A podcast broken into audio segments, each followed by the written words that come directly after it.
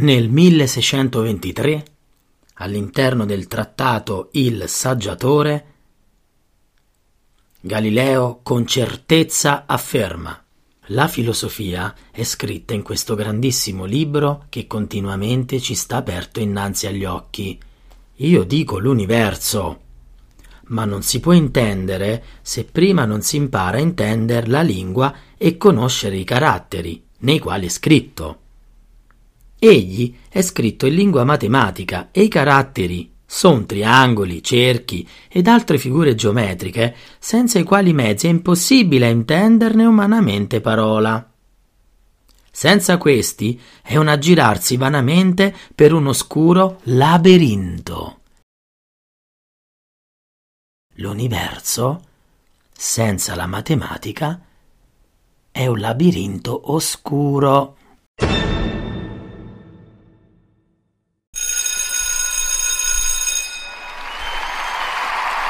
Buongiorno ragazzi, iniziamo questa lezione leggendo questo approfondimento, questa fonte web intitolata Galileo, il padre del metodo sperimentale. Galileo Galilei nasce a Pisa nel 1564, muore a Firenze nel 1642. Fu un grandissimo fisico, astronomo e filosofo italiano Fino al 1575 venne educato privatamente, in seguito frequentò il collegio di Vallombrosa a Firenze, dove studiò fino al 1581. Infine si iscrisse all'università. I genitori insistettero per fargli intraprendere gli studi di medicina a Pisa, ma Galileo non li concluse poiché nel 1585 si trasferì a Firenze per studiare matematica. Già a partire dal 1589 cominciò ad insegnare matematica all'Università di Pisa, dove compì alcuni esperimenti con il piano inclinato e gettò le premesse per la comprensione di alcuni fondamentali principi di meccanica ripresi in seguito da Isaac Newton. Galileo fu il primo a definire e utilizzare il metodo sperimentale su cui si basa la scienza moderna. Fino a quell'epoca nessuno aveva affermato in modo chiaro la necessità di verifiche sperimentali per poter formulare teorie scientifiche. Piccola sintesi, fermiamoci un attimo. Allora, quindi Nasce nell'attuale Toscana a Pisa nel 1564 e muore a Firenze, sempre quindi in Toscana, nel 1642. Alcune tra le più importanti scoperte astronomiche di Galileo vennero effettuate nel 1609 grazie al perfezionamento del cannocchiale. La figura 2 ci mostra il cannocchiale costruito in legno e pelle. Con questo cannocchiale Galileo osservò la superficie della Luna, si rese conto che essa non era una sfera perfetta, come si riteneva comunemente all'epoca, ma era ricoperta da crateri e montagne. Galileo osservò anche Giove e scoprì i suoi quattro satelliti maggiori, chiamati i Medicei, in onore di Cosimo II dei Medici. Galileo descrisse inoltre le fasi di Venere, dimostrando così che Venere doveva trovarsi tra la Terra e il Sole. Le sue osservazioni astronomiche vennero raccolte in una celebre pubblicazione del 1610, il Sidereus Nuncius, figura 3. Guardiamo la figura 3 nella pagina successiva. Guardate bene con attenzione, ecco perché studiamo Galileo ancora oggi ed ecco perché lo studiamo in letteratura, perché fu il primo a meravigliare con questi disegni abbinati ai testi i lettori, gli intellettuali dell'epoca. Si parla di letteratura scientifica. Perché questi disegni sono fantastici? Perché è la prima volta in assoluto che un essere umano disegna la luna, ma che la disegna poi così come la conosciamo oggi.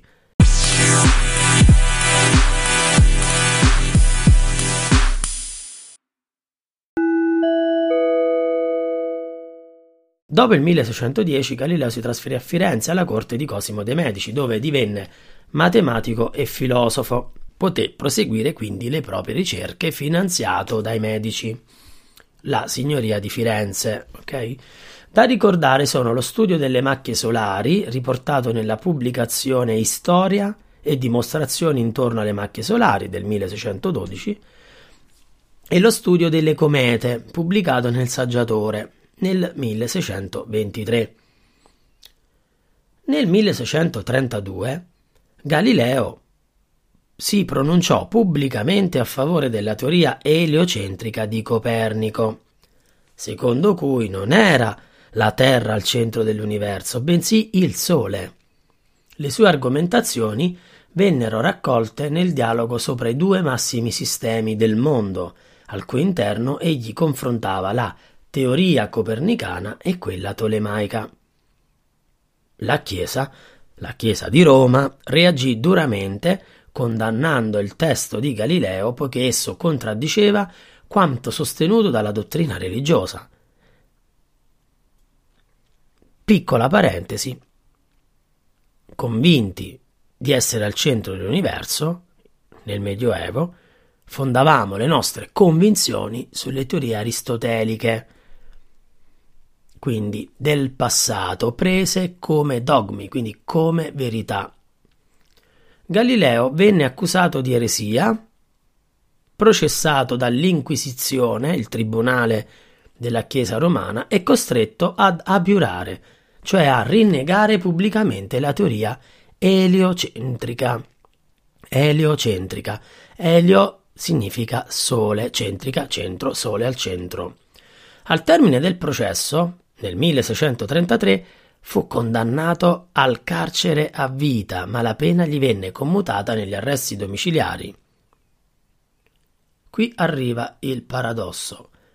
Galileo, che aveva scoperto la luna, che aveva utilizzato il cannocchiale e guardato lungo oltre i confini del mondo, morì in cecità totale. Gli ultimi quattro anni della sua vita furono anni completamente al buio. Morì in eh, Firenze, in provincia di Firenze, in una sua villetta ad Arcetri, in una sua casa ad Arcetri. L'ingiustizia commessa dalla Chiesa nei confronti del grande scienziato venne riconosciuta solo nel 1992 da Papa Giovanni XXIII a distanza di oltre tre secoli, quindi 300 anni e mezzo, dalla sua morte. Osservazione diretta. Osservazione diretta del fenomeno naturale. C'è qualcosa che accade? Per esempio, Galileo si accorse osservando al cannocchiale di contrasti di luce sulla superficie lunare. Quindi incomincia a trascrivere questi fenomeni, incomincia a prendere delle prove, delle argomentazioni per poi sostenere un'ipotesi, in realtà per sostenere la sua tesi, ma prima di arrivare alla tesi si formulano delle ipotesi. Ha scritto tantissimo in questi suoi libri, in questi suoi saggi Galileo. Tra le cose che scrisse per formulare l'ipotesi, c'è questo particolare, questo passaggio particolare che è veramente storico. C'è una sorta di luce intorno a questo scuro. Fate attenzione perché questo passaggio è storico, ma è anche un capolavoro di letteratura barocca, sì, perché si tende a meravigliare lo spettatore, a fargli fare oh, ok? Questa è la tecnica che utilizzavano i poeti barocchi, compreso Marino, ma che Galileo applica alla scienza. Ecco perché letteratura scientifica ed ecco perché Galileo trasforma la letteratura in un capolavoro scientifico. Chi vuole può seguirmi a pagina 99, riga 42. Da osservazioni più volte ripetute di tali macchie, fummo tratti dalla convinzione che la superficie della Luna non è levigata, uniforme ed esattamente sferica, come gran numero di filosofi credette di essa e degli altri corpi celesti, ma ineguale, scabra e con molte cavità e sporgenze, non diversamente dalla faccia della terra, variata da catene di monti e profonde valli. Le cose che vidi e da cui potei trarre queste conclusioni sono le seguenti. Nel quarto o quinto giorno dopo la congiunzione, quando la luna ci mostra i corni splendenti, il termine di divisione tra la parte scura e la parte chiara non si stende uniformemente secondo una linea ovale, come accadrebbe in un solido perfettamente sferico, ma è tracciato da una linea ineguale, aspra e assai sinuosa. Infatti molte luminosità, come escrescenze, si estendono oltre i confini della luce e delle tenebre e per contro alcune particelle oscure si introducono nella parte illuminata. Di più, anche gran copia di piccole macchie nerastre, del tutto separate dalla parte oscura, cospargono quasi tutta la plaga già illuminata dal sole. La plaga, nella nota 28, ce lo spiega, è la regione, la zona già illuminata dal sole, eccettuata soltanto quella parte che è cosparsa di macchie grandi antiche. Notammo pure che le suddette piccole macchie concordano tutte e sempre in questo, nell'avere la parte nerastra volta al luogo del sole, cioè verso il sole. Nella parte opposta al sole invece sono coronate da contorni lucentissimi, quasi montagne accese. Uno spettacolo simile abbiamo sulla Terra verso il sorgere del sole, quando vediamo le valli non ancora illuminate e splendenti. Qui poi fa il paragone ed ecco l'effetto barocco, ok? Lo stupore. Perché crea stupore? Perché paragona per sostenere questa sua ipotesi, per formulare l'ipotesi, quindi deve trovare delle prove, delle argomentazioni, argomenta in questo modo con un paragone tra la Luna e la Terra. Uno spettacolo simile abbiamo sulla Terra verso il sorgere del Sole. Quando vediamo le valli non ancora illuminate e splendenti i monti che le circondano dalla parte opposta al Sole. E come le ombre delle cavità terrestri di mano in mano che il Sole si innalza si fanno più piccole, così anche queste macchie lunari, al crescere della parte luminosa, perdono le tenebre. Veramente non solo i confini tra luce e tenebre si scorgono nella luna ineguali e sinuosi, ma ciò che desta maggior meraviglia nella parte tenebrosa della luna si mostrano moltissime cuspidi lucenti, completamente divise e avulse dalla parte illuminata e lontane da questa non piccolo tratto che a poco a poco, dopo un certo tempo, aumentano di grandezza e luminosità. Dopo due o tre ore si congiungono alla restante parte luminosa già divenuta più grande. Frattanto altre altre punte come pullulanti qua e là si accendono nella parte tenebrosa, ingrandiscono e infine si congiungono anch'esse alla parte luminosa, che si è venuta sempre più ampliando. E sulla terra Prima che si levi il sole, mentre ancora l'ombra occupa le pianure, le cime dei monti più alti non sono forse illuminate dai raggi solari? Non s'accresce in breve tempo la luce quando le parti medie e le più larghe dei monti si illuminano? E finalmente, sorto già il sole, non si congiungono le illuminazioni delle pianure e dei colli? Le varietà di tali protuberanze e cavità della Luna sembrano poi superare d'assai l'asperità della superficie terrestre, come dimostreremo più innanzi. Galileo continua la sua descrizione barocca, vedete usa dei termini particolari e anche la parola, il sostantivo meraviglia, no? continua in questa sua descrizione, eh, minuziosa no? dei dettagli, delle particolarità, utilizzando dei riferimenti e eh, dei paragoni tra la Luna e la Terra per sostenere questa ipotesi che deve formulare e a un certo punto scrive la parte nericcia della macchia, le macchie lunari, è rivolta verso l'irradiazione solare mentre un contorno luminoso circonda la macchia nericcia dalla parte opposta al Sole e rivolta alla parte oscura della Luna. Questa superficie lunare, laddove è variata da macchie, come occhi cerulei una coda di pavone, qui ecco il barocco, sentite, questo è lo stupore, no? Questo usare metafore, paragoni, similitudini, sentite, è fantastico. Adesso parla anche di un animale, uno dei più belli della Terra. Questa superficie lunare, laddove è variata da macchie, come occhi cerulei d'una coda di pavone, appare simile a quei vasetti di vetro che, posti ancora incandescenti in acqua fredda, acquistan superficie screpolata e ineguale, onde son detti dal volgo bicchieri di ghiaccio. Concludiamo con una citazione di Galileo.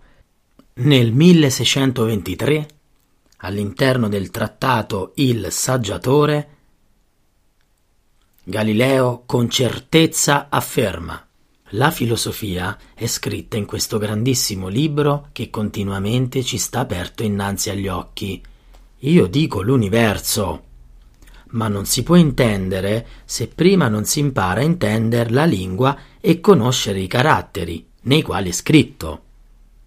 Egli è scritto in lingua matematica e i caratteri sono triangoli, cerchi ed altre figure geometriche senza i quali mezzi è impossibile intenderne umanamente parola. Senza questi è un aggirarsi vanamente per un oscuro laberinto. L'universo, senza la matematica, è un labirinto oscuro.